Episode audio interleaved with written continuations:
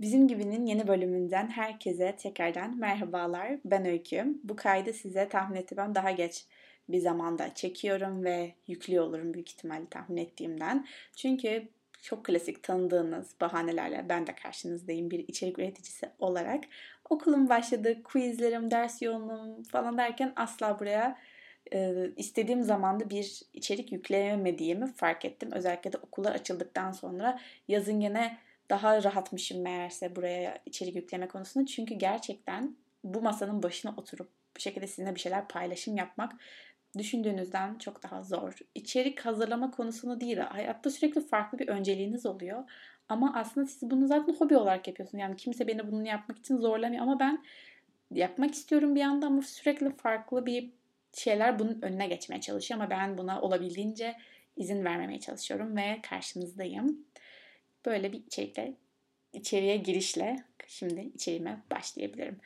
Bu ay tüm dünyanın, gerçekten abartmıyorum, tüm dünyanın konuştuğu Squid Game dizisinden ben de bahsetmesem olmazdı şu an bu kaydı. Dizinin popülaritesi birazcık daha düştüğüne çekiyorum ama gerçekten inanamayacağınız derecede dünyada yankı uyandıran bir dizi oldu. Çünkü çok gerçekçi ama bir o kadar da ütopik bir şekilde bir dizi. Yani izleyenleriniz hatta beni dinleyen zaten insanlar bu dizi hakkında çok ufak da olsa bir fikirleri vardır. Ben hemen şöyle bahsedeyim. Para sıkıntısı çeken insanların çocuk oyunlarıyla para kazanma e, macerasını anlatıyor diyebilirim. Çok da spoiler vermek istemiyorum eğer izlemeyen birileri daha varsa beni dinleyen de. Ama şöyle bir şey daha söylemek istiyorum. İlk 23 günde dizi 132 milyon kez izlenmiş. Yani o tıklanmış. Yani bir dakika bile izlense bu sayıldığı için 23 günde 132 milyon gerçekten çok ciddi bir rakam ve Netflix tarihinde en çok izlenen dizi olarak da kayıtlara geçmiş. Dizi bir anda işte dedim hem para kazanmaya çalışıyorlar bir yandan da kazanamadıkları zaman o oyunlar, kazanamadıklarına ölmeleri ya da yaralanmaları gibi birçok sahnesi de var bu arada dizinin içeriğinde. O yüzden dizi birçok polemiğe de sebep oldu. İlk olarak bu insanları kötü örnek oluşturuyor. Ya para kazanırsın ya da ölürsün gibi bir ikileme sürüklüyormuş insanları. Beni öyle bir şey sürüklemedi ama gerçekten etkilenen, kolay etkilenebilen insanların olduğunu ben de farkındayım aslında. Dünyanın her yerinden sadece Türkiye nezdinde değil. Dünyada herkes etkilenebilir. Çünkü para biliyorsunuz global bir şey ve herkesin bakış açısı da çok çok farklı oluyor. Bir bu ikileme düşürmesi bir de bu diziyi çocuklar da izliyor. Bunun Netflix'in gerçekten bir suçu yok. Çünkü Netflix'e zaten artı 18 şiddet içeriği diye amblemler oluyor kenarında zaten biliyorsunuzdur mutlaka. O yüzden konu direkt velilere kalıyor. Velilerin müsaadesiyle izlenebileceğini düşünüyor herkes ama kesinlikle öyle olmuyor.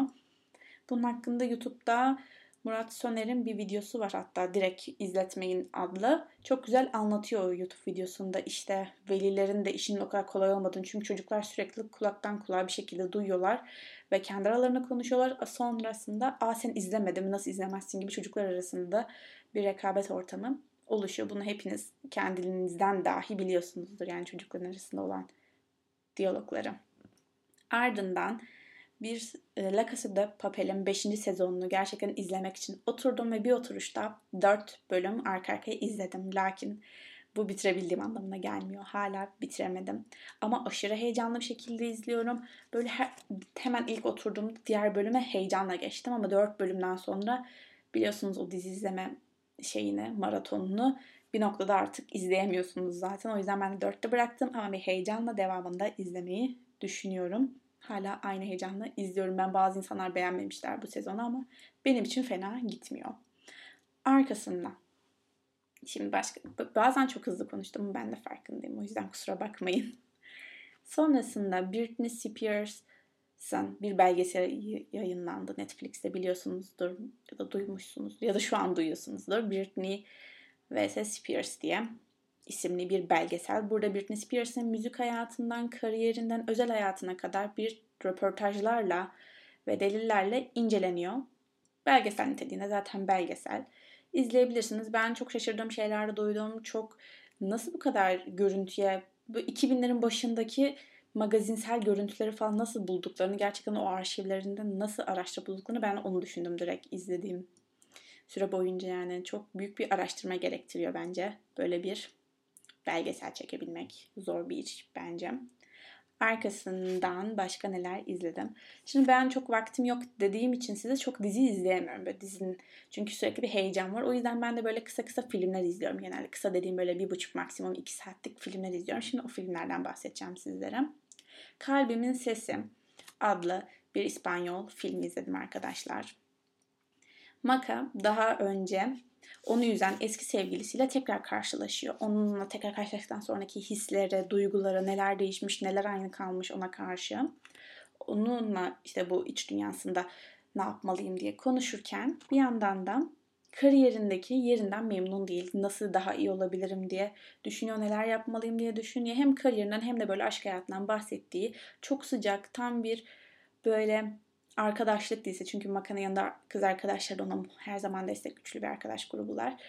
Böyle bir dizi çok sıcak bir dizi dedim pardon film. Hepinize öneririm. Böyle eğer kafanızı dağıtacak bir film arıyorsanız direkt Kalbimin Sesini izleyebilirsiniz Netflix'ten. Sonrasında Kitap Kulübü adlı filmi seyrettim. Burada da gene dört tane kızın arkadaşlar anlatıyor. Kız dediğim kadın da diyebiliriz. Bilmiyorum çok emin değilim o konudan. Daha yaşları büyükçe yani. 50'den büyükler. 60'larındaki dört kadının kitap kulübündeki Green'in 50 tonu serisini biliyorsunuzdur mutlaka hepsini şimdi size açıklamayacağım burada nasıl bir seri olduğunu da. o kitapları seçiyorlar işte 3 tane seriyi biliyorsunuz ki o kitap filmleri de oldu hatta. O kitapları seçtikten sonra kitap kulübünde okuyorlar ve bunun akabinde aşk hayatlarındaki heyecanlı değişiklikleri sahne alıyoruz. Gerçekten çok tatlı, çok sıcak bir film. Hiç beklemediğiniz şeyler oluyor. Böyle gülümseme oluşuyor yani izlerken filmi. Çok çok öneriyorum sizlere. Sonrasında ben hiç beklemiyorsunuzdur belki ama aşırı derecede asker dizisi, filmi seven bir insanım. Neden asla bilmiyorum. Hatta onları izledikten sonra sürekli poligona gitmek istiyorum. Ve her seferinde poligona gitme hayalimi de bir şekilde öteliyorum. Bir şeyler öteleme hastalığı mı var acaba ben de bilmiyorum. Sürekli başka öncelikler geliyor onun yerine. Neyse böyle şeyler çok seviyorum.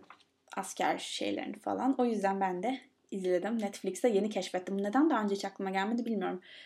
Ama geç olsun hiç olmasın diyerekten izledim. Daha 2'yi izledim ilk önce. Bu arada daha 2'yi izledim ama daha 1'in daha 1 diye yokmuş. Onun farklı bir dizinin devamı gibi geldi bana. O yüzden daha 2'den başladım. Ben de izlediğimde fark ettim aslında daha 2 olmaması gerekiyor diye ama Neyse bunu izledim. Burada da özel kuvvetler tehlikeli bir operasyona gidiyorlar. Oradaki maceraları anlatıyor ama o kadar heyecanlı ki ben aşırı bu heyecanı da seviyorum bu arada. O şimdi e, filmin kesinlikle iyi biteceğine eminim. Asker dizisi olduğu için. Kesinlikle pozitif şekilde biteceğine eminim ama öyle bitmiyor. Ya da şey hiç beklemediğim şeyler oldu. Öyle çok çok heyecanlı ve strese girmek imkansız ve ben bu arada çok kolay strese giren bir insanımdır. O yüzden aşırı sevdim daha iki. İzlemediyseniz izleyin muhakkak. Ben çok sevdim. Arkasından Bölük diye bir gene asker filmi bu arada. Bu daha böyle e, yumuşaktı daha ikiye göre. Tam bir asker filmi bu tabii ki de. Bir grup gencin askerdeki anılarından bahsediyor. Bu daha böyle yumuşaktı dediğim gibi. Daha e, az stresli diyebilirim sizin için ama bunu da öneririm. Sonrasında ne kadar çok şey seyretmişim bu arada. İyi ki de yani yoğun ve vakti olmayan bir insanım demiştim. Yani görüyorsunuz. Ama bunları gerçekten ya yolda izliyorum okulum birazcık uzakta şehirden ya yolda izliyorum ya da yatmadan hemen önce izliyorum gibi gibi böyle hemen vakit yaratıyorum kendim açıkçası. Çünkü insanın ihtiyacı oluyor böyle bir şeyler izleyerek vakit geçirmeye bence. Sonra Cicero diye bu da çok aşırı ünlüydü vizyondayken ama hiç izleme fırsatım olmamıştı. Şimdi Netflix'e düştüğünü gördüğümde belki daha önce düşmüştür. İzleme fırsatım oldu. İkinci Dünya Savaşı'na Türkiye'nin savaşa gire, girmeme mücadelesi anlatıyordu biliyorsunuz. İkinci Dünya Savaşı'na Türkiye girmedi. Tarihi şeyleri çok severim. O yüzden bu da hemen ilgimi çekti ve burada bu filmin asıl ana mevzusu Türk bir ajanın e, bize oradaki ajanlıklarını anlatıyor. Nasıl ajanlık yaptığını, onun hayatında nasıl zorluklarla mücadele ettiğini, onun da ayrı bir stresi vardı. İşte yakalandı mı yakalanacak mı derken bu arada gerçek bir hikayeden uyarlama.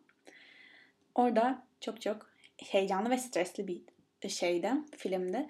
Ama filmde en çok üzüldüğüm şey gaz, odalı, gaz odalarındaki engelli çocukların hali. Oraları çektiler, işte gazları açıyorlar falan. Orada yani ağlamamanız imkansız. Ben çok duygulandım izlerken çok çok da üzüldüm. Oyunculuklar harikaydı. Burcu Biricik ve Erdal Beşikçioğlu çok çok güzel bir iş çıkarmışlar arkadaşlar. Ben bayıldım.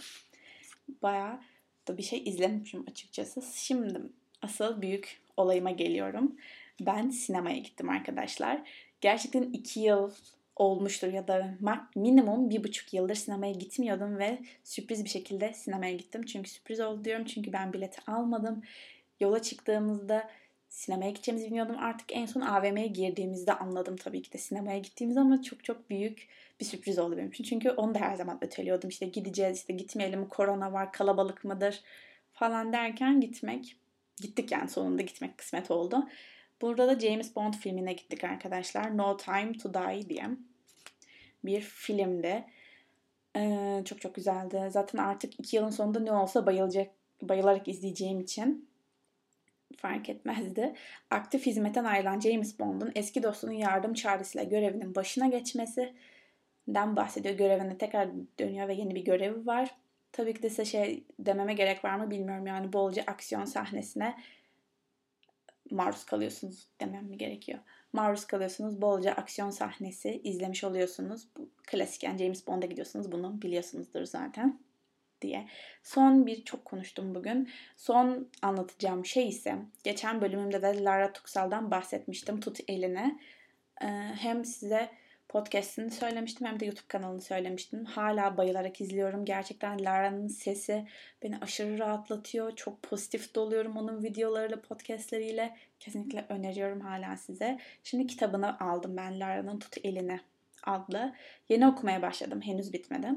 Ama şimdiden herkese öneriyorum. Özellikle kişisel gelişime benim gibi meraklıysanız. Kesinlikle çok faydalı olacak. İçinde meditasyonlar var. Yeni başlayanlar için özellikle ben hiç meditasyon yapmadım daha önce hayatımda bir kere yapmıştım. Böyle bir meditasyon serisi de içeriyor. Kitap o yüzden çok heyecanlıyım. Kitabı bitirip sizinle de paylaşmak için.